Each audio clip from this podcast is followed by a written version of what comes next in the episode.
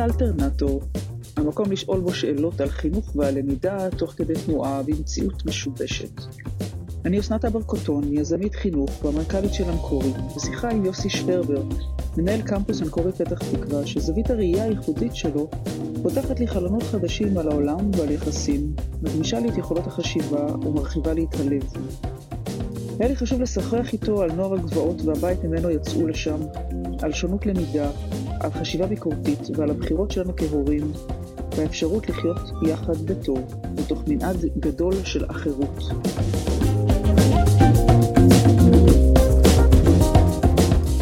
הייתה התעקשות שאני אעשה בגרות, התעקשות שאני אעשה בגרות, בגרות כי צריך בגרות, בסדר. והתעקשות שאני אעשה חמש יחידות בתלמוד. אבא שלי התעקש שאני אעשה חמש יחידות בתלמוד, אבל לא רק התעקש שאני אעשה חמש יחידות בתלמוד, הייתי הולך בכל שבוע לבית מורשה בירושלים, שאבי היה בבורד של המקום או משהו כזה. אה, בית מדרש כזה, דווקא מאוד מעניין, מודרני, חדש, מעניין מבחינת מה ש... והאנשים, הרב בן הילאו וסוג כזה של רבנים, הרב ריסקין וכולי. ופגשתי שם אה, את חגי בן ארצי, דוקטור חגי בן ארצי, שגם אה, עמוק באידיאולוגיה הארץ ישראלית, אחיה הצעיר של שרה נתניהו. והוא עשה את הדוקטורט שלו בתלמוד, אני חושב אצל אבא שלי באותו זמן או באותה מחלקה, והוא עשה לי אה, tutoring, הוא לימד אותי תלמוד. עכשיו אני מאוד אוהב ללמוד תלמוד והוא לימד אותי ללמוד תלמוד. והייתי נער עם לקויות למידה מורכבות והוא לימד אותי, והוא לימד אותי טוב.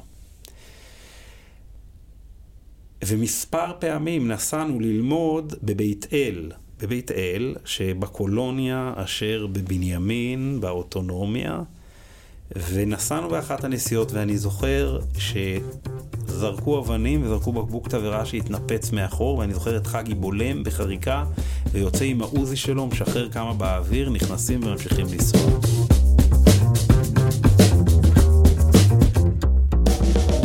שאני יוצא מהבית בסגר, והדפסתי לעצמי, כשאני עובד חיוני, אני מנהל בית ספר, יש לי תלמידים שזקוקים לי. ואין אכיפה, אין אכיפה. אבל יש, יש, אמרת לי אתמול שיש אה, פקקים איומים על כביש 6. כי כל עם ישראל משתמש בכביש 6. כולם בחוץ, כולם בדרכים, ומעת לעת המשטרה צריכה לעשות uh, מחסום כדי שיצלמו את זה. כמובן שהכתבים מוזמנים מראש כדי שיהיה אפשר להראות שאנחנו עושים סגר, והדרך הפשוטה ביותר, כמו שכתוב בהגדה, לתת בהם סימנים, זה להשאיר את הילדים שלך בבית.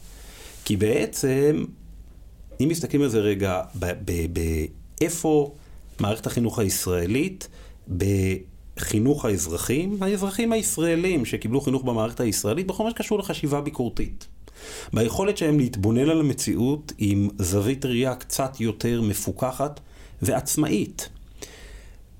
ואתה מוצא ריק מוחלט. ריק מוחלט. שנה שהתהפכו בה יוצרות, נכבו המאורות, לא היו דברים כאלה מעולם, וכולם הולכים בתלם. ואף אחד לא שואל, ואף אחד לא מטיל ספק. ואתה נשאר עם הילדים שלך בבית, ולהמון אנשים זה משבש בצורה מוחלטת את חוויית החיים שלהם, כי הקשר בין הורה עם ילדיו בבית כמצב קצה שמביא אנשים לתחושות עמוקות וקשות, קשור בפועל יוצא של המהפכה התעשייתית שהובילה להקמת בתי הספר או החינוך הציבורי.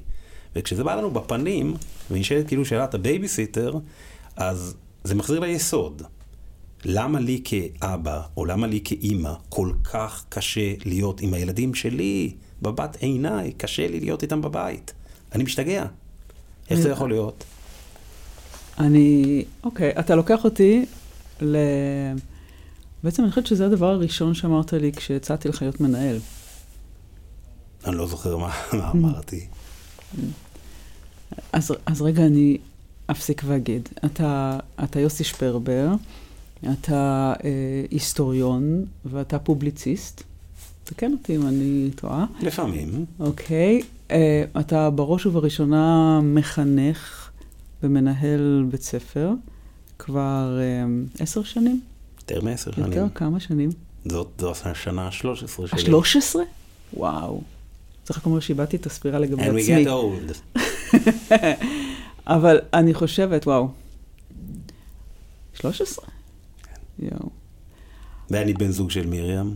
ואבא לחמישה ילדים, בינתיים. בחינוך ביתי, בינתיים. אה, נכון. ואני חושבת ש... הוא מחנך את ילדיי בבית. כן, כן. זה- ולא משנאת המן, מערכות חינוך יכולות לעשות קסמים. ואני בעבודתי רואה את זה כל הזמן, מאהבת מרדכי.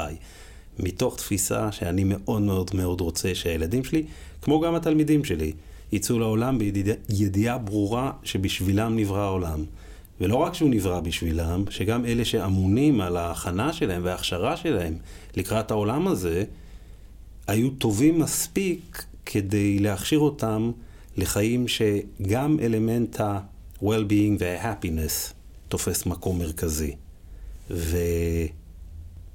ואני חושב שהחוויה ההורית, הבסיסית, האחריות הזו על היכולת של הילד שלך לצאת לעולם, את ה-be self-maintenance, שהוא יכול להכשיר את עצמו ל- לעיסוק שנכון לו, והוא יכול לנהל את עצמו כלכלית, והוא יכול לנהל את עצמו חברתית, והוא יודע לאהוב, והוא יודע לחמול, ומערכת חינוך ציבורית כולית, גדולה, שמבוססת על תשתית של 1 חלקי 40, של הנחת יסוד, שכיתה מתוקצבת, בתי ספר נבנים, בהתבסס על חישוב מאוד פשוט, שיחידת ההתייחסות הראשונית היא 1 חלקי 40, ו-40 ילדים למול מורה, מורה.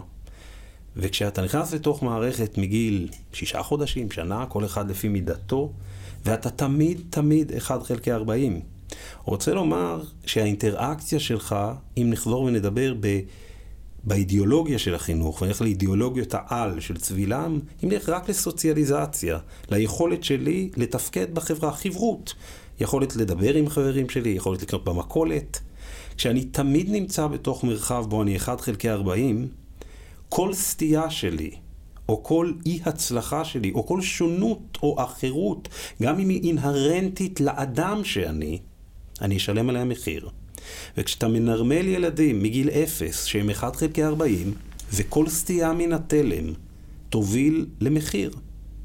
בגלל זה, רגע, בגלל זה בגלל אתה זה זה מדבר הסגל על השלישי ולא שאלת... הרביעי.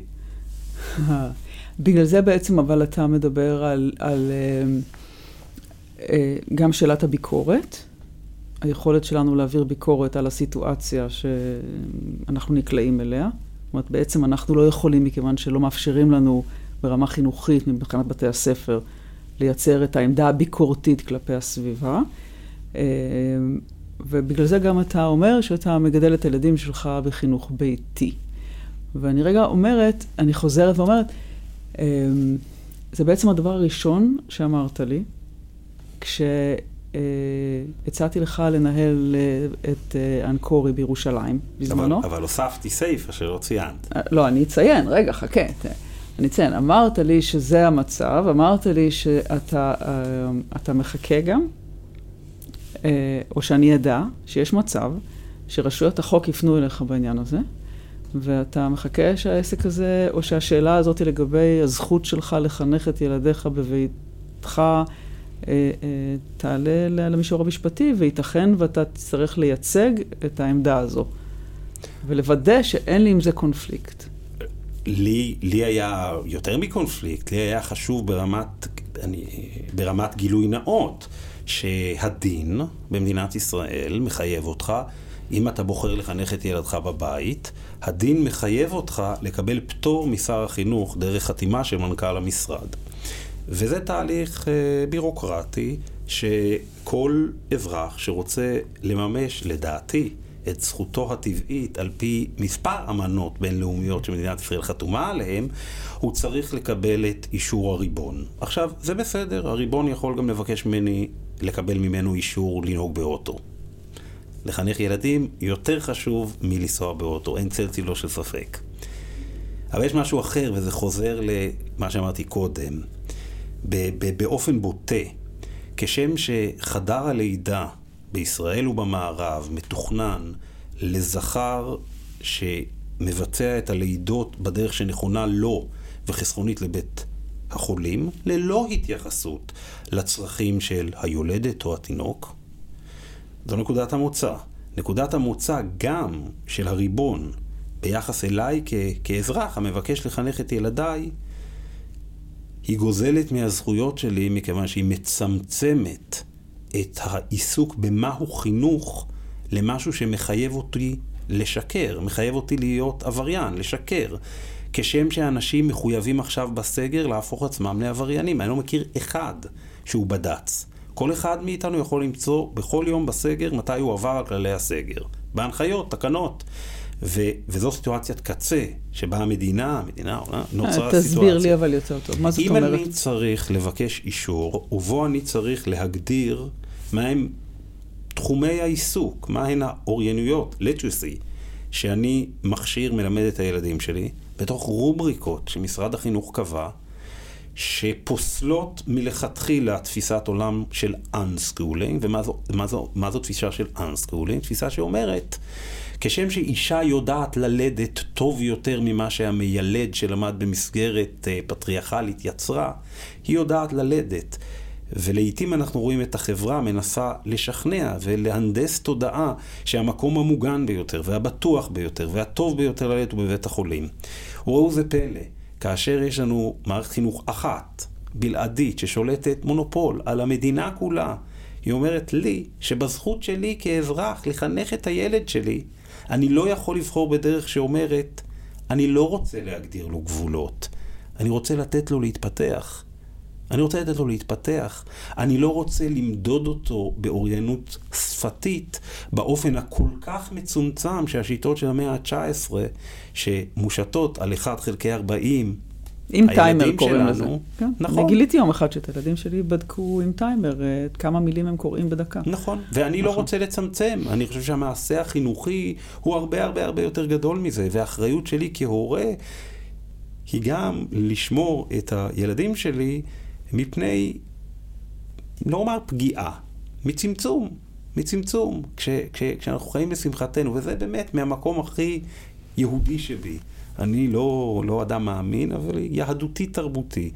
ואני חושב שמעולם, מעולם, מעולם לא קרה מצב בהיסטוריה האנושית של עם שבמשך אלפיים שנה התפלל בשביל זה. הסבות שלי והסבות שלך והסבות שלהם התפללו שיהודים יהיו בטוחים בעולם, וזו הפעם הראשונה שיהודים באופן יחסי בטוחים, ושתהיה לנו מדינה וריבונות, והנה זה קרה.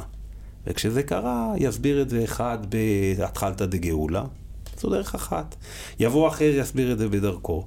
ולי, ואולי גם לך, אני חושב, כישראלים חופשיים, שאינם מאמינים שיהדותם תרבותם, הומניסטים, שרוצים להציב את הפרט ואת האינדיבידואל כערך חינוכי, סובלנות, הכלה, קבלה, חשיבה ביקורתית, כערכים מובילים בחינוך הילדים שלנו. אין לנו את הפריבילגיה לייצר מנגנון כזה. אני חושב שזולת לאנקורי, באמת, וזה ממקום הכי של אין הנחתום מעיד על עיסתו, אבל היכולת לחנך במקום שמתבונן בראש ובראשונה על האינדיבידואל, על האדם, על האדם כיצור חד פעמי, יחיד ומיוחד, שאין שני לו. עכשיו, כשאתה שם את הנקודה הזו על השולחן ואומר, מעולם לא היה אסנת בעבר, לעולם לא היה אסנת בעתיד, יוסי ואסנת, חד פעמי לחלוטין. זה הקסם שבהומניזם, זה מה שיצר את מה שאנחנו חווים עכשיו, וזה איזושהי הצטרפות של המון דברים. ואז אתה עושה בית ספר one size fits all, 1 חלקי 40.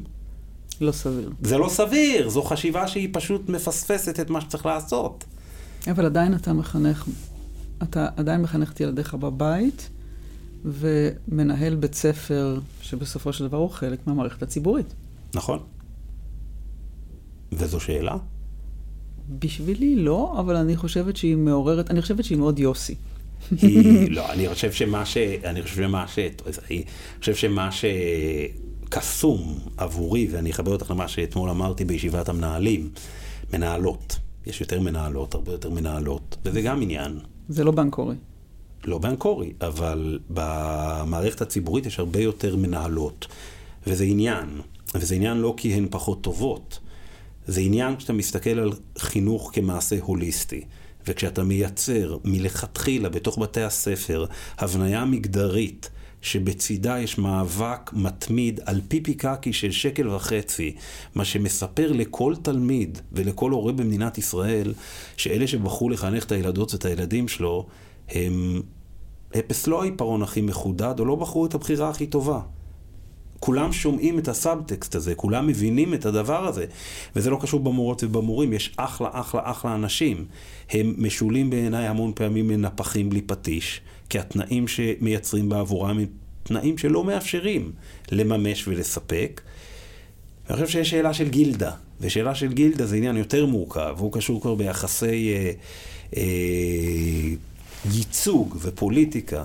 אבל אם לשאלה היוסית, אני חושב שהדבר בעיניי המופלא שקרה לי, והוא מופלא, זה שבגיל מאוד צעיר, גם גיל צעיר בחיים שלי, וגם בשלב מאוד צעיר בקריירה התעסוקתית שלי, במקום של שאלות, האם אקדמיה זה מקום שמעניין אותך, האם עשייה ציבורית, האם. מצאתי אכסניה, מצאתי ארגון ש... שאומר לי, תהיה מי שאתה. תהיה מי שאתה.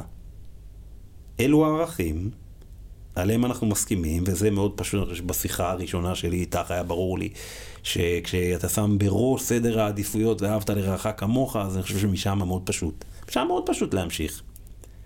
ואני יכול לעשות את הייחוד של הכישרון, אני חושב, שיש לי.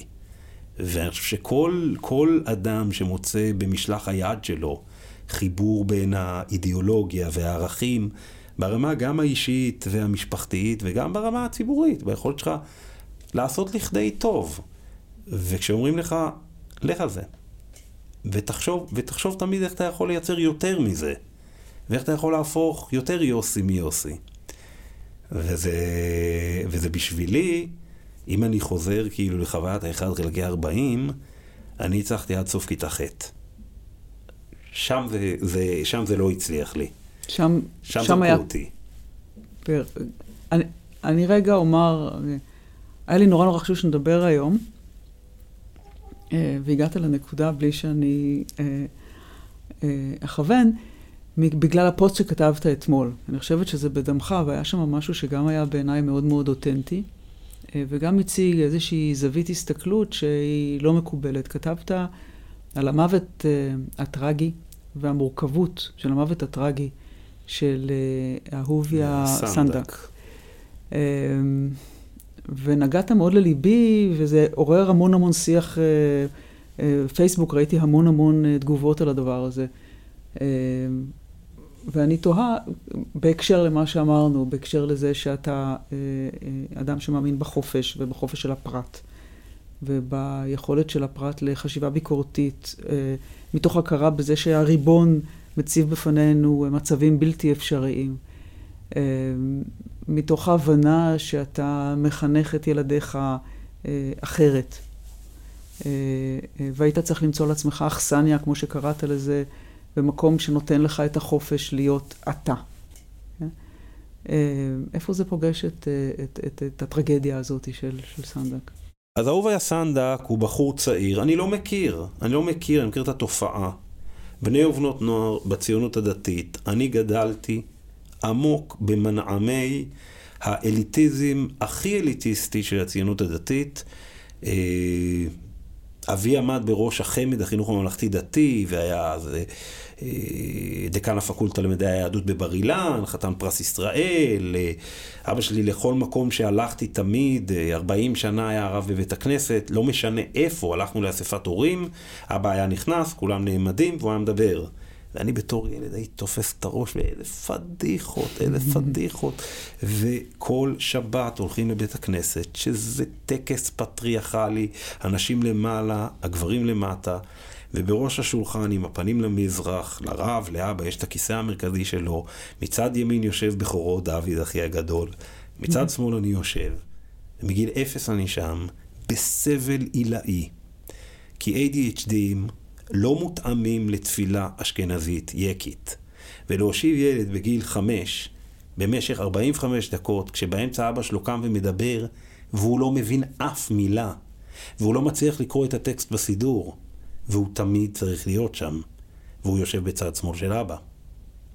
עכשיו, כשמי שגדל בתוך מרחב אידיאולוגי, מי שגדל בתוך עולם אמוני, דתי, כתי, זה, לא- זה מאוד קרוב הרבה פעמים, כאשר הסמכות היא סמכות אידיאולוגית, הסמכות שמניעה את התהליך היא סמכות אידיאולוגית, היא לא סמכות ידע. לא הולכים לפרופסור לבדוק את המחלה, הולכים לרב. התשתית היא אידיאולוגית והיא אמונית. ומי שלא מכיר את זה, זה עוטף את הכל. זה היה גם עם הסוציאליזם, וזה יכול להיות המון המון אידיאולוגיות, וזה עוטף אותך מכל כיוון. וכל חוויית החיים עטופה באמונה ובאידיאולוגיה, שבה יש אורתודוקסיה, יש בה דרך אחת ואז ללכת. ואז מה קורה לילד הזה, שיושב שם בגיל חמש מול השולחן? אני למדתי בכיתה ג' פעם ראשונה שלא לכל האבות קוראים הרב דוקטור או פרופסור. רק בכיתה ג' הבנתי את זה, כי כולם היו כאלה, והיה מזרחי אחד בכיתה, ואין בנות. זה עולם מופרד, וזה ציונות דתית חרד"לית, זאת אומרת הולכים גם לאוניברסיטה. ובלי להיכנס לאידיאולוגיה של הציונות הדתית ומה קרה איתה ב-30-40 השנים האחרונות, החוויה, ההזדהות או החוויה שלי והיכולת שלי לכתוב את מה שכתבתי על אהוביה סנדה, כי אני יכול להתחבר עם מי שחי במרחב שמזין אותו, מניק אותו מגיל אפס באידיאולוגיה אמונית צרופה וחזקה, ואם הוא לא יכול לשבת ליד השולחן יותר. קול. ואם הוא לא יכול לשבת ליד השולחן יותר, מה קורה לו? הוא לא יכול לשבת ליד השולחן, והוא לא יכול להיות בישיבה.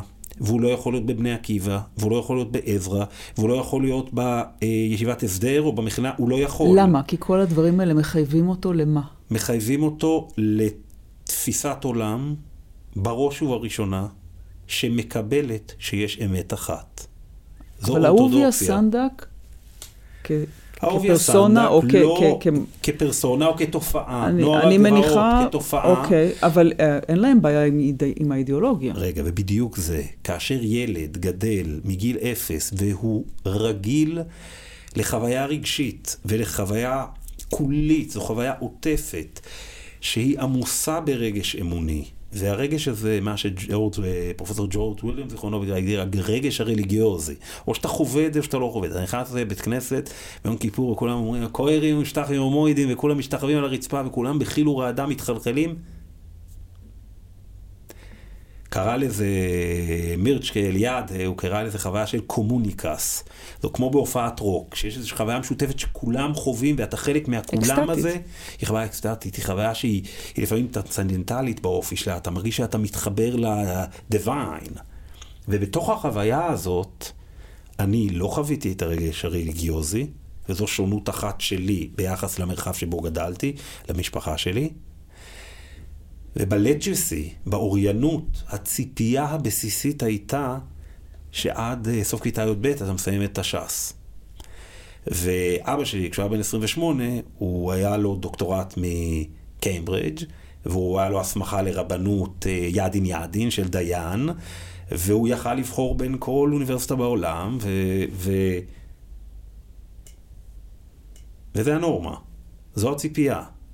ו- וזה המרחב שמסביב. זה לא נורמה, גם אבא שלך בתוך הסביבה הזאת הוא לא ממש... אה, בבית הכנסת שבו נורמה. היינו הולכים באופן קבוע, ישבו למעלה מעשרה חתני פרס ישראל. וואו.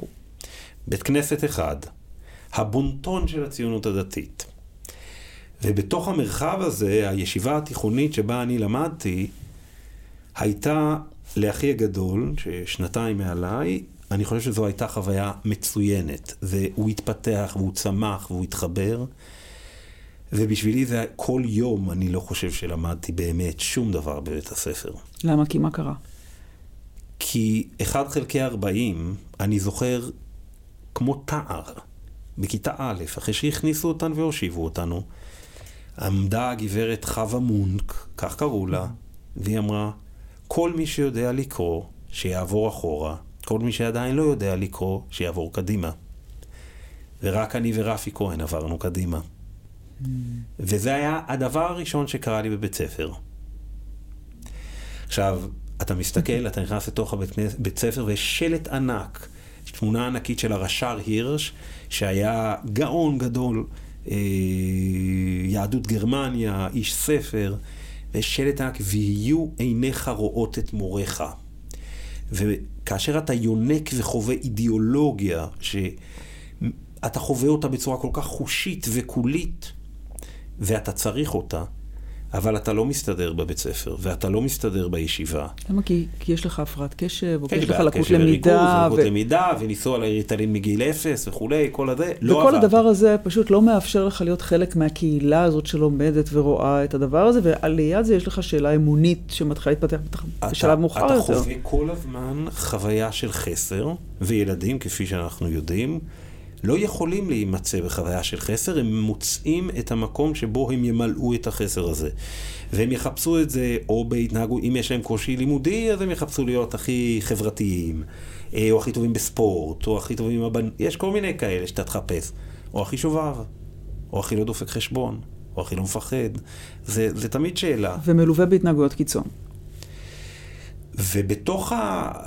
כשמדברים על התנהגויות קיצון, כשמסתכלים על מתבגרים, כשמדברים על מוגנות, ואני עכשיו חוזר לנוער הגבעות, מדובר בתופעה, הסיפור של, אהוביה סנדק, אני באמת לא יודע מה היה שם.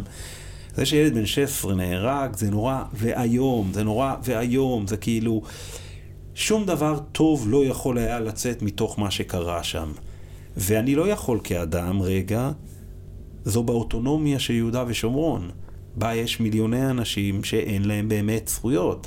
ובתוך המרחב הזה, כאשר לציונות הדתית ילדות וילדים נאבדים, נאבדים כמו בכל מגזר אחר, שהמערכת לא מצליחה להכיל אותם. וזה מגיע למקומות של קצה שכבר הורים לא מצליחים ברמת סמכות הורית, לא מצליחים להחזיק את הילדים בבית, לא מצליחים להחזיק, ויש איזשהו מאבק גדול מאוד. ובתוך מרחב שיש בו משפחות מרובות ילדים, בתוך מרחב שהחיבור בין בית הספר, בית הכנסת, תנועת הנוער, המתנ"ס, היישוב, הקהילה, חד הוא, והסמכות האידיאולוגית חד היא, אין לך נטיב בריחה. כי יש לך לקות למידה, או כי יש לך איזושהי שונות? ברגע שיש לך איזושהי שונות, לא משנה מה. או אוסף של שונויות. אוקיי. אתה פתאום נהיה מוקצה לא מתוך כולם, הקהילה הזאת. לא כולם. או עשוי להיות מוקצה מתוך הקהילה הזאת. או חייב למצוא לעצמך איזשהו אאוטלט אחר. נכון, יש את נקודת ההתייחסות האחת שאותם נערים צעירים שחוו אידיאולוגיה יוקדת ורוצים אותה, וטבעי שבני נוער בחוויית האיד שהם חווים, הם מעבירים את זה לכל לא מיני מצליחים מקומות. לממש את עצמם באותה צורה אחת ויחידה, שזה הפורמט והגבעות- היחיד שאפשר. והגבעות מאפשרות להם להיות אברהם אבינו. הן מאפשרות להם להיות דוד. הן מאפשרות להם לחזור לסיפור של הבילויים. של המכבים. ושל המכבים ושל דגניה. והנרטיב המסופר הוא נרטיב שמטיל בספק ושולל בצורה מוחלטת.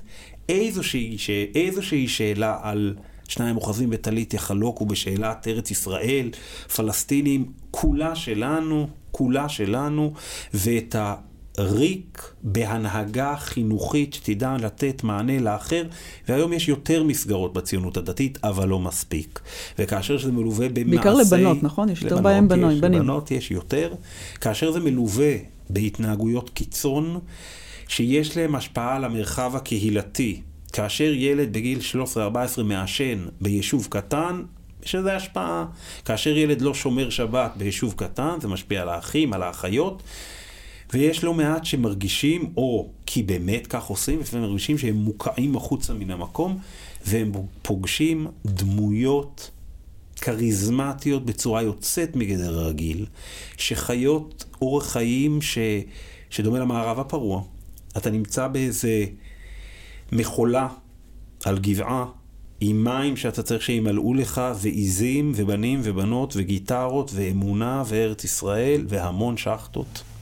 והמון המון substance abuse, המון שימוש בחומרים פסיכואקטיביים, קטינים, ואין שם מבוגר, יש שם מבוגרים משמעותיים, כריזמטיים, אידיאולוגיים, מבוגרים אבל צעירים, אני לא חושב, נכון? מבוגרים צעירים.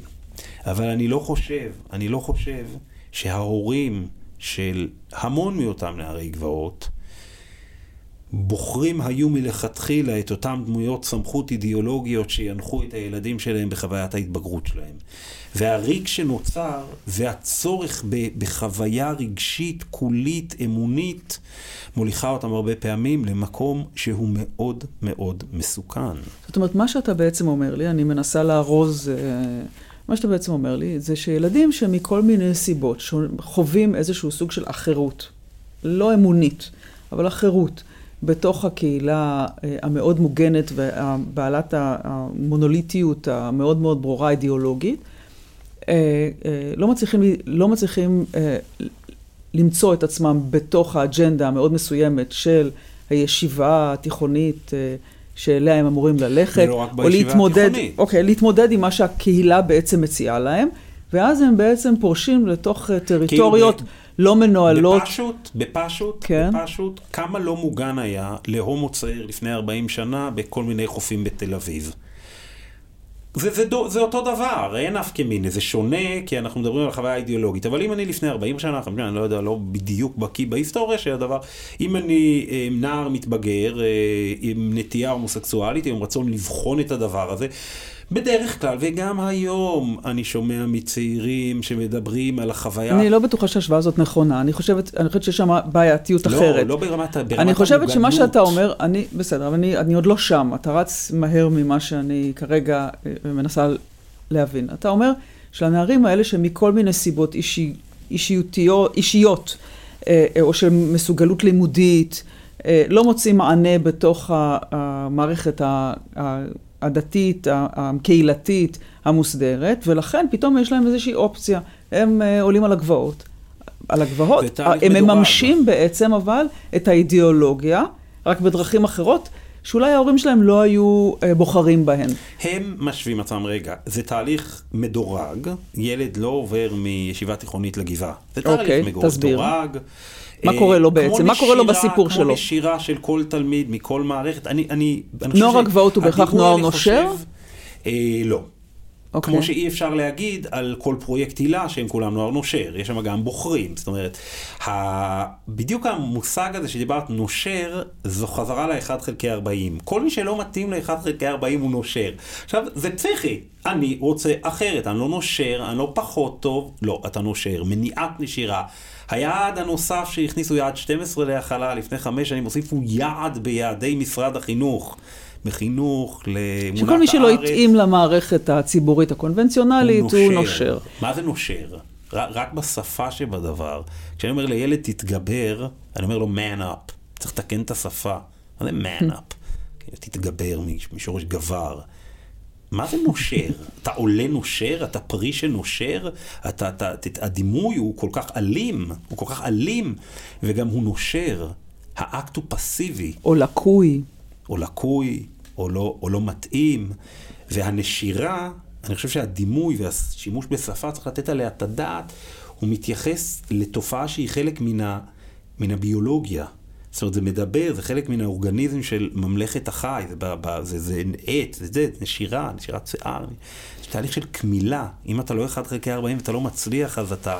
אפילו ברמת... זה, זה, זה לא נתפס, זה לא נתפס שאנחנו ב-2021, יש מערכת מונופוליסטית אחת על כלל החינוך במדינת ישראל. שווי בנפשך, לו מדינת ישראל לא הייתה עוברת עם קופות החולים ועם מערכת הבריאות לשיטת ואוצ'רים לפני 30 שנה. מה היה קורה היום?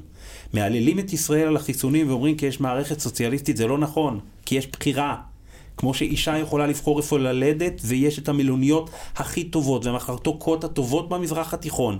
ברגע שנתת ואוצ'רים זה עף. נכון. רואים את זה בבריאות, רואים את זה כמעט בכל רגע, אבל אני חוזרת, רגע, מחזירה אותך לסיפור נוער הגבעות. אני יצאתי לשוטט. אני, כשזה לא עבד בבית ספר, הייתי יותר מפריע, ולא היה נעים כל פעם להזמין את ההורים. עכשיו, זו גם סיטואציה הזויה. אה, אבא שלי, זה כאילו להזמין את אה, המנכ"ל של משרד החינוך שלך, להגיד לו שכשיש עשרה ילדים גם, אז אה, כל אחד, וכאילו זה מרחב, שבתוך הקהילות הדתיות, אמוניות, יש משפחות הרבה יותר גדולות. מה שמשנה בצורה מוחלטת את, את חוויית הילדות, חוויית ההתבגרות, התשומת לב שאתה מקבל היא מתחלקת באופן אחר. לאחים ואחיות גדולים, וכל משפחה זה עולם ומלואו, כמו שכל פרט הוא יחיד ומיוחד, אבל המבנה המשפחתי הוא אחר. אה, אחותי הגדולה, אחותי הבכורה, היא, אחותי הבכורה, היא הייתה, היא טיפלה בי בהמון שלבים מהילדות וההתבגרות שלי. ובבתים שהאימהות תמיד בהיריון ויולדות, זה מייצר משהו אחר. הילדים, בנים, בגיל 13, עוזבים את הבית. עוזבים את הבית והולכים לפנימייה, ושם... מה כש... קרה? עזבת את הבית בגיל 13? כשהם עוברים לפנימייה, אני לא, כי okay. אוקיי. אנחנו, רק להבין, האוטובוס יצא בשש וחצי בבוקר, להגיע לתפילה בשבע ורבע, וסדר ערב נגמר בשמונה, והגענו ברבע לתשע הביתה באוטובוס, והיינו בני 13. זה, לא, היה, לא היית בבית. זה לא להיות בבית, אתה רק ישן בבית. אז הרבה מאוד, במגזר החרדי ודאי, ובציונות הדתית גם כן, הרבה מאוד הולכים לפנימיות, זה מקובל. ו, וזה גם משנה לגמרי. אתה גדל מגיל 13, ואם אתה מגיע לפנימייה, ואם אתה לא מתאים, עכשיו זה כבר הוליסטי, עכשיו זה כל מה שאתה חווה, כי הבית אתה רואה פעם בשבועיים, ועכשיו חברתית אתה גם שם. ו- ורק תתארי לעצמך שונות כשילד נמצא עכשיו בתוך מרחב שהוא רק סובל מ-OCD ואף פעם לא אובחן, והוא צריך להיות בפנימייה בחדר עם עוד ארבע ילדים, איזה כאבים נפשיים אדירים ילד כזה אומר, ולא מדברים את זה. אנחנו חיים בחברה של לקות נפשית אינה מדוברת, לא רק במגזרים דתיים, גם במגזרים שלנו, לא מדברים לקות נפשית. אז, אז כל חוויית שונות, וכאשר יש צבר של שונויות, אחד הדברים שמחנכים ילדים, והוא חלק מתהליך של בניית הסלף, זה, זה חיזוק החוסן. החוסן, היכולת של ילד, של מתבגר, לעמוד... ומה קורה לילד הזה? מה קורה לילד הזה שבעצם יש לו צבר של שונויות? זה לא משנה איזה סוג של שונות. הוא משוכנע שהוא מקולקל, הוא משוכנע שהוא לא בסדר, הדימוי העצמי שלו יורד ויורד ויורד. והוא לא יכול שלא לראות בשדות זרים. הוא חייב למצוא gratification, סיפוק ל, ליש שבו, ליכולת שבו, וכל ילד, אם נחזור לחינוך ביתי, unschooling, בכל אדם יש את הטוב שלו. ואם לא מקלקלים את זה כמו בחדר הלידה, זה כתוב ב-DNA. זה כמו שאישה יודעת ללדת. זה כמו שהמון דברים כתובים לנו ב-DNA מיליוני שנים של סוציאליזציה. כל אדם יכול להגיע למקום של הטוב שבו, אם לא מכשילים אותו בדרך. זו לא מערכת מ... בעצם משבשת את האני לגמרי. עכשיו, זה טוב, מערכת ציבורית היא, ונחזור לחוסן, אני מכיר המון, גם לאח שלי, אחיות שלי, זה לא היה מושלם לכולם. אבל הם התמודדו. אבל הם יכלו להכיל את הסיטואציה, ויש מלא סיבות, כל אחד הוא יחיד ומיוחד. Mm-hmm. אבל להרבה מאוד לי, בחוויה שלי, זה הגיע לצבר שבמשך אני, המון המון זמן, כשהייתי עדיין רשום כתלמיד, שוטטתי. כי אתה צריך לצאת בבית בבוקר, ואתה צריך לחזור בערב, אחרת קונפליקט. ומי לא רוצה קונפליקט? לא הגעת לבית ספר, שוטטת ברחובות. שוטטתי. הגעת בערב הביתה, ואבא שלך לא ידע? ודאי שלא. כי היה לא נעים לספר לו? כי הוא היה... כי הם לא, כי בכלל לא עקבו אחרי זה. זה היה... זה מנגנון שיש שם 100 אחוזי זכאות לבגרות, יש שם את כל המגמות. זה, זה, ה, אם אתה מצליח לימודית ואמונית, זאת תורה ועבודה, התפיסה. זה תלמוד תורה עם דרך ארץ. זה להיות תלמיד חכם, זה להיות איש מידות, וזה להצליח גם... וכשאתה ושם, לא מצליח מצטרף, בתוך הדבר הזה וש... ומשוטט, אני רגע... ושם מצטרף אלמנט שצריך לזכור אותו כל הזמן, שאני כמי שלמד בשנות ה-80, סוף שנות ה-80, אני יליד 76, כשלמדתי, זה שיא ההחדרה של רעיון ההתנחלות בלבבות לתוך מערכת החינוך של הציונות דתית. הקימו את עלי, הקימו את המכינות, מתוך תפיסה אמונית שמדינת ישראל היא התחלתא דגאולה, היא ההתחלה של הגאולה, וכדי לתרום את תרומתך כשאדם לגאולה, עכשיו הגאולה למי שלא, למי שלא חי בתוך דבר כזה, זה הדבר שלשמו כולנו כאן. זו המהות, זו המטרה. אז על הבסיס של זה גדל... כן? אז כשאהוביה סנדק חווה את זה ורוצה להיות חלק מזה, ואין לו אפשרות לקבל את הגרדיפיקיישן במקום, בכללים, מכיוון שמשהו בו או בהם הוא אחר, אז הוא יוצא לראות בשדות זרים. הוא הולך לחפש את זה. ושם יש המון המון סיכון. אז יש תהליך אחד של התחרדות, של כאלה שהופכים חרדיים. Okay. אוקיי. עכשיו, לא פשוט, משפחות מתמודדות עם ילד שאומר, אני לא בא בשבת, אם הכל לא בד"ץ, כל מיני דברים של הקצנה דתית, שיש לפעמים השפעה על המשפחה כולה. ואם זו משפחה עם הרבה ילדים, וחלק יותר דתיים וחלק פחות דתיים, מורכב. יש כאלה שמתגלגלים, יוצאים, אה, חלקם, אה, חלקם מגיעים לאנקורי, חלקם לא מגיעים לאנקורי ומסתובבים. ואני חושב שאלה שזקוקים מאוד מאוד לחיבוק, לחיבוק, להכלה. כשאני חוזר לעצמי בגיל 13, 14, 15, שוטטתי, ומשהו שאני יודע לשים על השולחן בצורה מאוד ברורה, אחרי המון של שנים של התבוננות פנימית בניסיון ללמוד את האני שבי, כי האני שבי שואף, מקווה לדעת לחנך, אבל צריך להכיר את האני שבי. הייתי בוסר, לא הבנתי כלום, לא הבנתי. לא הבנתי לא כי האינטליגנציה שלי לא הייתה תקינה, לא הבנתי. מתי המשפחה שלך הבינה שאתה משוטט? אה, אני חושב שבגיל בגיל ז', ח', גיל 13. מתי התחלת לשוטט?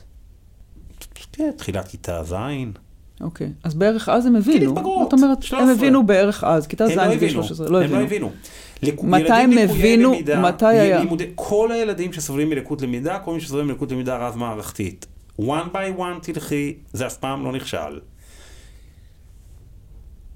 אני בכל יום שלישי, בשעה שנייה או שלישית, הייתי הולך קבוע ליועצת. קראו לה חווה נמבורג, זיכרונה לברכה.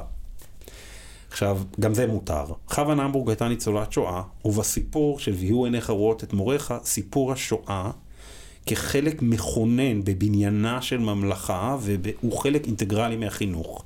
וכולנו גדלנו בתוך ההבנה הזו. אבא שלי נולד במחנה שאביו ניהל של קינדר טרנספורט, הוא נולד בגריך קאסל, זה חלק מהסיפור.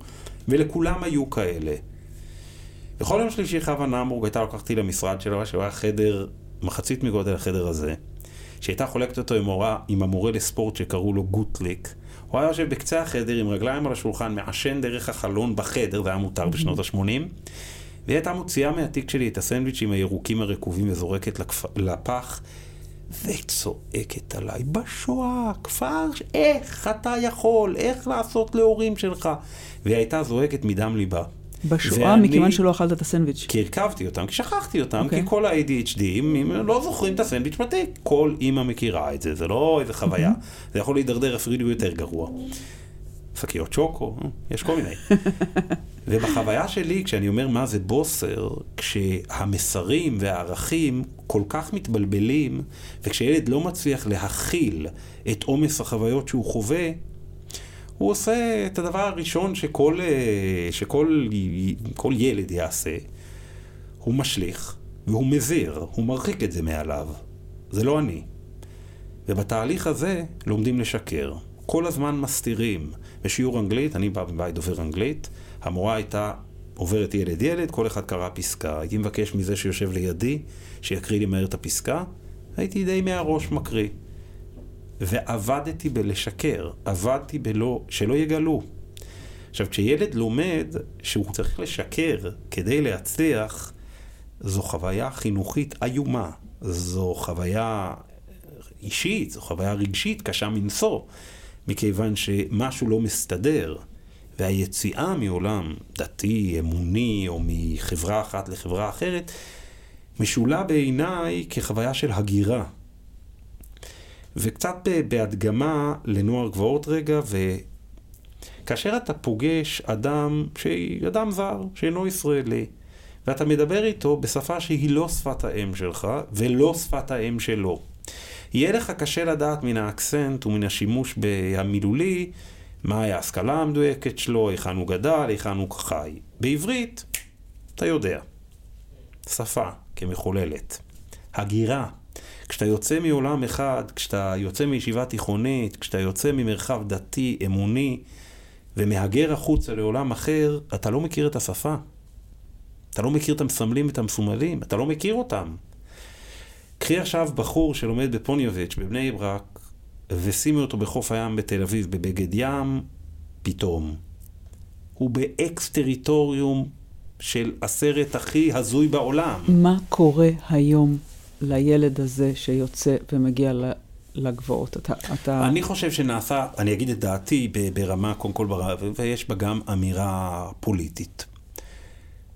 ש, שאף אחד לא ישלה את עצמו. כשם שהעלייה לסבסטיה משמשת אה, חלק מהנרטיב של אה, גאולתה של אדמת אבות, גם היום אה, מפעל ההתיישבות ביהודה ושומרון משתמש בגבעות כדי לייצר leverage.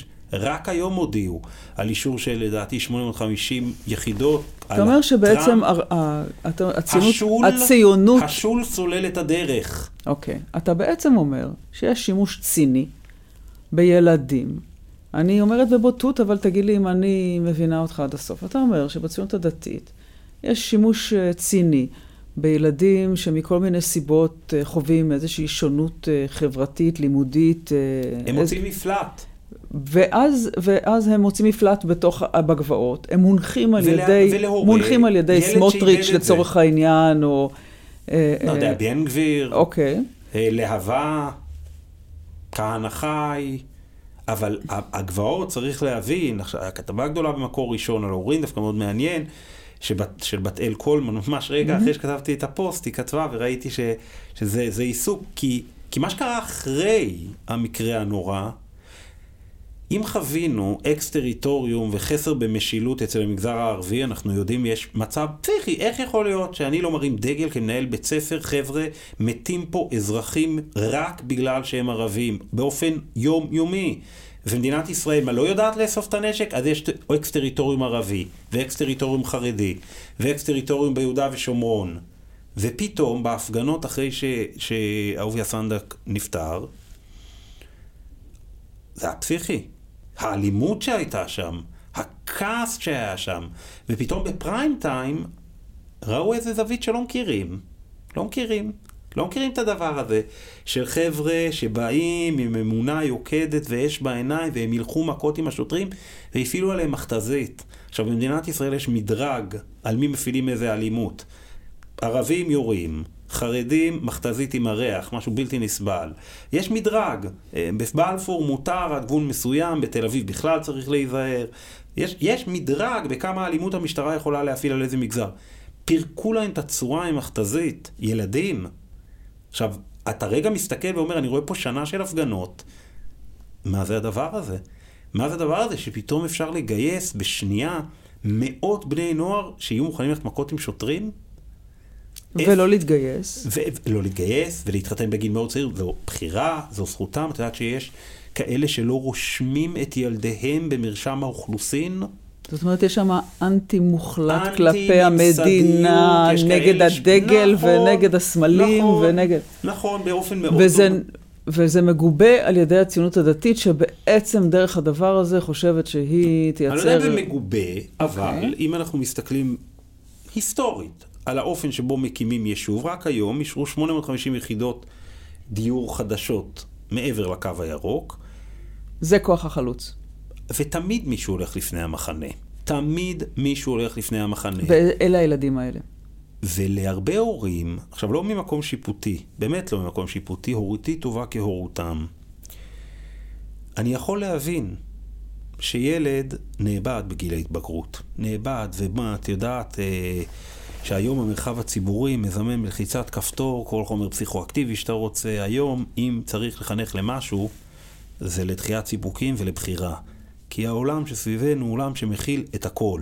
ואז מה קורה לילדים האלה? ואז להורה כזה, בתוך החשש הגדול שלאן הילד שלי יאבד, יש מקום שיש בו קצת יותר מבוגרים. יש בו כאילו איזשהו מעטה של אה, ציונות והליכה לפני המחנה ואהבת הארץ ולימוד תורה ואמונה, והם עושים את זה שם אחרת, מותאם, הלימוד תורה שם, זה סוג אחר של לימוד תורה. ו- וכמו שילדים דתיים היום יודעים, יש המון, הציונות הדתית זה דבר גדול. יש גם מה שנקרא אה, תפילת אה, ADHD, שזה רבע שעה, זה לא שעה, עושים את זה מהר. אה, יש תהליכים, okay. אוקיי. אבל להורה אני, אני, אני לא מכיר את זה, אתה מדבר על ילדים ש... שההורים שלהם מאיזושהי סיבה לא הצליחו לשמור אותם בתוך הקהילה, תחת התנאים המאוד מאוד סדורים האלה, ובעצם אבל זה שוב של הקהילה, צורה... זה עדיין בקהילה. זה עדיין בקהילה. רגע, באיזושה, באיזושהי צורה הם עוזבים את הקהילה, כי ההורים שלהם בעצם הם כן אנשים ששירתו בצבא, והם כן אנשים שנשמעים לחוקי המדינה. אבל כשאתה חוזר, ואתה עם כיפה יותר גדולה, ועם יותר פאות... עוצרים אותך הרבה בדרך. כנראה. בודקים הרבה פעמים. כנראה, כנראה, כנראה אתה מעלה את עצמך קצת לדרגת אתיופי, מבחינת ההצקה והאכיפה הבררנית כלפיך. זאת אומרת, יש לנו מדרג, ערבי, אתיופי, אה, מתנחל, זאת אומרת, זה הכל תלוי באיזשהו מדרג של הפעלת כוח. אבל אתה חוזר יותר חזק אמונית. ואתה מממש פה משהו שהוא חלק מהאידיאולוגיה. וזה הופך להיות גם קצת נערץ? גם, וגם זה כאילו... יש כשמסתכלים בתוך הרומנטיזציה של הנרטיב שאנחנו מנסים uh, לייצר, או שמייצרים בעבורנו, uh, כשאלתרמן כתב את ליל חניה, הוא מדבר על uh, כישופה של רעות. הוא מדבר שם במונחים של בניינה של ממלכה, אתה כאילו, החלום הזה להיות חלק ממשהו שהסבים והסבים של הסבים שלנו חלמו וכו'. יש שם רומנטיזציה תנ"כית. רומנטיזציה יוצאת מגדר הרגיל, וראייה המון פעמים בריבון כגורם שמאלני, שזה כבר קללה, ואנטי דתי. ולעומתי, ומתנגד, ו... זה הריבון או שזה ההורים שלהם? בוא, ו... רגע, בואו רגע, מה, מה ההשלכה? זו שאלה פסיכולוגית מורכבת. אה, זו תמיד האימא כנראה, אבל אה, היה את הגירוש. צריך לזכור את זה, כי אנחנו מגדלים את הילדים שלנו עם השבר הגדול של מלחמת יום כיפור. בהיסטוריה שאנחנו מלמדים, מלמדים את הגבורה האדירה של מלחמת העצמאות, מלמדים את ששת הימים ואת את ההייטק, אומת ההייטק, מה עשינו ב-67, ויום כיפור בתור ההיבריס, וחבר'ה שימו לב. ומאז קרה שאנחנו אנחנו הכי חזקים בשכונה, נו, וזה סיפור. ולהם יש את ההתנתקות, את הגירוש. תחשבי מה זה, כשאתה מסתכל על ריבון, כשאתה אומר פגיעה בחירויות, זה גירוש? כשהמדינה באה... הפינוי הוא גירוש. המדינה שלחה אותם לשם. המדינה הכירה וליוותה ואישרה, ואישרה כמה שבתי ספר. ש... זה פצע שמחלחל, כי זה הילדים האלה עוד לא נולדו אז. אבל זה פצע, אהוביה סנדק עם משפחתו גורש מגוש קטיף ועבר לתקופה, למח, איך זה נקרא שם, היישוב הזמני, ומשם הם נדדו לשומרון. הם גורשו, זה אנשים שהמדינה באה בסיפור, בחוויה, אתה גדל לתוך זה. גירשו אותך, גירשו אותך. המדינה נכנסה לך הביתה, אוקיי, את הילדים האלה המדינה הפקירה, הציונות הדתית הפקירה. אה, ההורים שלהם אה, לא מצליחים, צריכים עזרה, מה קרה? מה אתה חושב שצריך לעשות עם זה? שהיא שאלה כן. מצוינת, היא שאלה שהולכת למקום של... שאם מישהו הופקר, אז בצד השני יש, יש נמען, יש מישהו שלא האחריות. זאת אומרת, אם נחזור רגע בהתבוננות, בשיח של זכויות, לילד יש זכויות, לילד יש זכויות לביטחון לביטחון גוף, לביטחון נפש, כשמסתכלים על הסגירה הזאת. וזה ילדים של... לבד. אבל כשרגע בגזירה שווה, כשסוגרים את מערכת החינוך גילאי ה' עד י' במשך שנה, שנה כמעט, זו הפקרות, זה לא להסתכל מה קורה שם. עכשיו, כשזה קורה, ואז אתה מסתכל רגע ואומר מי האחראי, כשיש למישהו זכות, יש חובה. החובה היא על ההורים בעיניי. ואז המדינה באה ואומרת לי, לא, לא, לא, לא, לא, אתה תחנך רק בדרך שלי. ואז באתי ביום הראשון ואמרתי לך, תקשיבי, אם המדינה תרצה להעמיד אותי לדין, זה יהיה, אני מקווה שלא, אבל זה יהיה בג"ץ אה, שר החינוך שפרבר, ואם זה יהיה התקדים ש, שיבסס את זכות ההורים לבחירה בחינוך ושבירת המונופול המדינתי, כמו שאליס מילר, שברה תקרת זכוכית, וכולנו מכירים את הדבר, ויש כמה בג"צים כאלה. החירות שלי ושלך כהורה לבחור את חינוך הילדים שלנו? אבל ההורים של ילדי הגבעות בחרו בעבורם את מה שהם חשבו לנכון. אבל איפה הם איבדו שם... המערכת של הציונות הדתית ובתי הספר שלהם... משהו הלך לאיבוד שם בדרך. אני אומר כך, יש פה, וזו שאלה מאוד טריקית, כי לדעתי יש משחק כפול של מערכת החינוך הציונות דתית שואפת שאתה תצמח ותגדל לתוך ישיבות ההסדר של אה, ישיבות בני עקיבא, של הרב דרוקמן. הרב דרוקמן הוא, הוא, הוא, הוא האורים ותומים של מפעל ההתיישבות ביהודה ושומרון. קח עכשיו ותנתק את הדבר הזה מהחלוץ לפני המחנה. יש הסכמה שבקריצה, שבשתיקה. זאת אומרת, זה לא שזה מנותק. יש הורים, ואני מכיר, ואני מכיר מסיפורים אישיים ומתהליכים, שכשהילד מוצא את עצמו, וזה תהליך הדרגתי, זה לא במכה. אהוביה סנדק היה שבוע או שבועיים לפני אירוסין. סיפור החיים שלו, הנרטיב שלו, כן, הנרטיב שלו, מה שנקרא בלטינית ה-Corsus honorum. בכל חברה, בכל תרבות, יש את המסלול שבו אתה צריך ללכת. האחד חלקי 40 צריך ללכת בדרך אחת. בדרך שאהוביה סנדק בתוך הקהילה שהוא והוריו, הוא אמור היה להתארס ולשבת על גבעה, וכמו שאבא שלי, שיבדל לחיים ארוכים, שאני חולה עליו, אנחנו משלימים את השורות לנשמות של השואה. זו תפיסה אמונית. לכל יהודי יש נשמה, וזה מה שמבדל את היהודי מן הגוי, ואותן נשמות נלקחו בשואה. ויש תפיסה של החזרת הנשמות באמצעות פרו ורבו, באמצעות הילדים היהודים שאנחנו מביאים לעולם. ויש פה איזשהו אוסף של המון המון המון תפיסות אמוניות שמתנקזות למערכת שבקריצה או בהעלמת עין תגיד עדיף שיהיה בגבעה ולא בכיכר החתולות או בתל אביב. יותר עדיף. רוצה לומר שה buffer zone של מי שנפלט אמור להיות מערכת שיכולה להכיל ולאפשר לו לצמוח לתוך החברה הישראלית הנורמטיבית ולבחור מבין כל השפע והטוב שהעולם הזה מציע. וכאן החטא לדעתי, שהמערכת הציונית דתית, ודאי שהמערכת החרדית, לא מייצרת כתפיסה, בבסיס אידיאולוגי. מכיוון שאתה אורתודוקס ואתה הולך בדרך אחת, אז אין נתיב שמחנך אותך להשתלבות בחברה שבה אתה גדלת. רוצה לומר, אתה נכפה עליך להגר. וזאת כל, כל זאת למה? כי אתה אחר. אני כמנהל, שהתלמידים שבוחרים ללמוד באנקורי, מגיעים המון פעמים ומספרים את חוויית האחר שבהם. והשאיפה החינוכית, בעיניי, הגדולה ביותר, היא לקחת את אותה שונות ולראות בה את, ה, את העושר, את הצבע, את הגוון, את המקום שמאפשר לאני למצוא את הייחוד ואת הייעוד ולהתקדם ולהתפתח למקום שאליו אני רוצה ללכת. וכש... כשמגיע אליך ספורטאי מצטיין, או ציירת מחוננת, או נגן מוכשר, סיימה אצלנו שני שנתיים תלמידה שבאה מחינוך ביתי, באה לחצי י"א וי"ב, מנגנת בפילהרמונית הצעירה, ויושב מולה אבא שלה ואומר לי, היא צריכה לסיים תעודת בגרות מלאה, כי היא מתחילה תואר ראשון באקדמיה, והיא תתקבל, היא נבלית, והיא תתקבל לפילהרמונית. היא צריכה לעשות בגרות בשנה וחצי. ואתה כמחנך, אם אתה עושה עבודתך נאמנה, אתה צריך להתבונן בצד הלימודי. יש הישג נדרש בגרותי, צריך לראות איך עושים את זה, איפה היא עומדת, מה היא צריכה, מה צורת הלמידה שלה וכולי.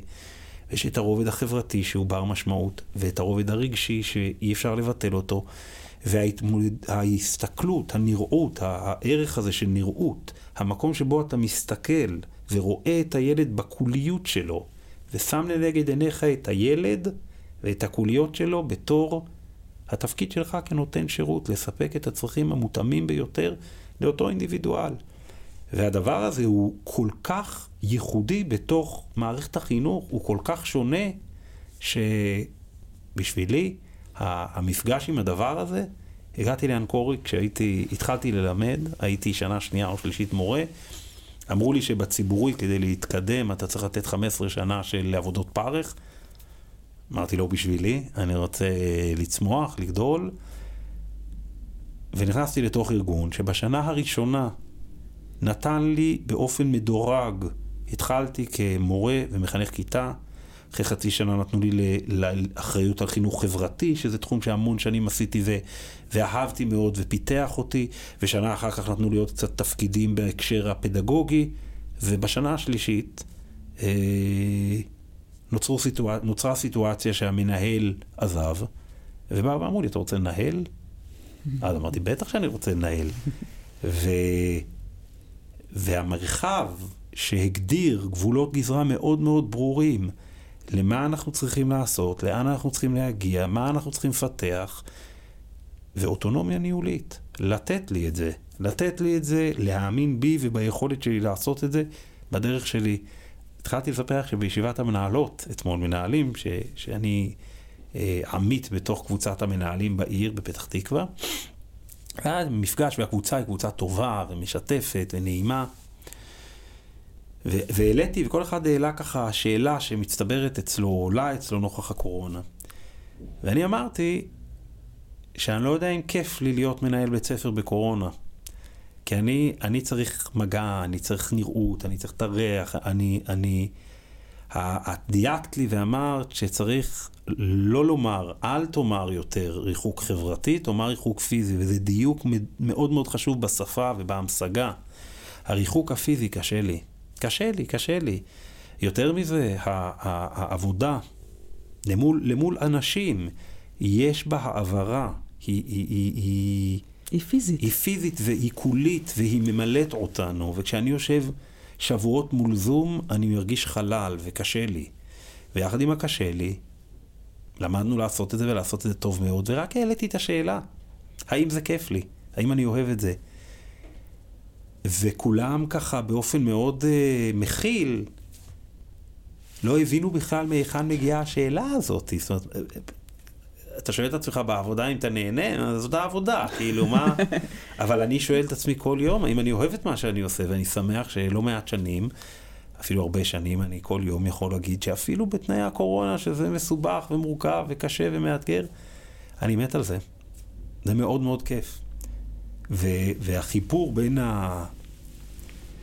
והמון פעמים בתוך המפגש, בתוך הקבוצה הקולגיאלית שאת מנהלת, של, של צוות המנהלות והמנהלים, בסוף זה אנשים. זה רק, אנשים. רק אנשים. ו... ויש אוסף של אנשים מאוד מאוד מאוד מוכשרים, ומאוד טובים, טובים, אנשים טובים, שלא משנה אם יש ויכוחים, מחלוקות, ותמיד יהיו, ואני חושב שהלגיטימציה בתוך השיח הארגוני, שלא הכל חייב להיות מוכרע, ולפעמים הטווח האמצע, האפור, מידתו של הרמב"ם. זאת אומרת, לפעמים זה לא נסגר, זאת אומרת, זה לא תמיד אורתודוקסיה, זה לא תמיד דרך אחת. וההימצאות בסבוך ובמורכב, ברמה של שיח קולגיאלי, זה דבר שאף אחד לא עושה. אנשים מפחדים מהמחלוקת, אנשים מפחדים מלהתמודד עם מרחב שיח ש, שדעתי טובה כדעתך, וברמה הניהולית, יכולת של מנהלת לאפשר לה, למנהלים שלה למצוא את הנתיב שלהם גם כשהוא במחלוקת, זה לא קיים.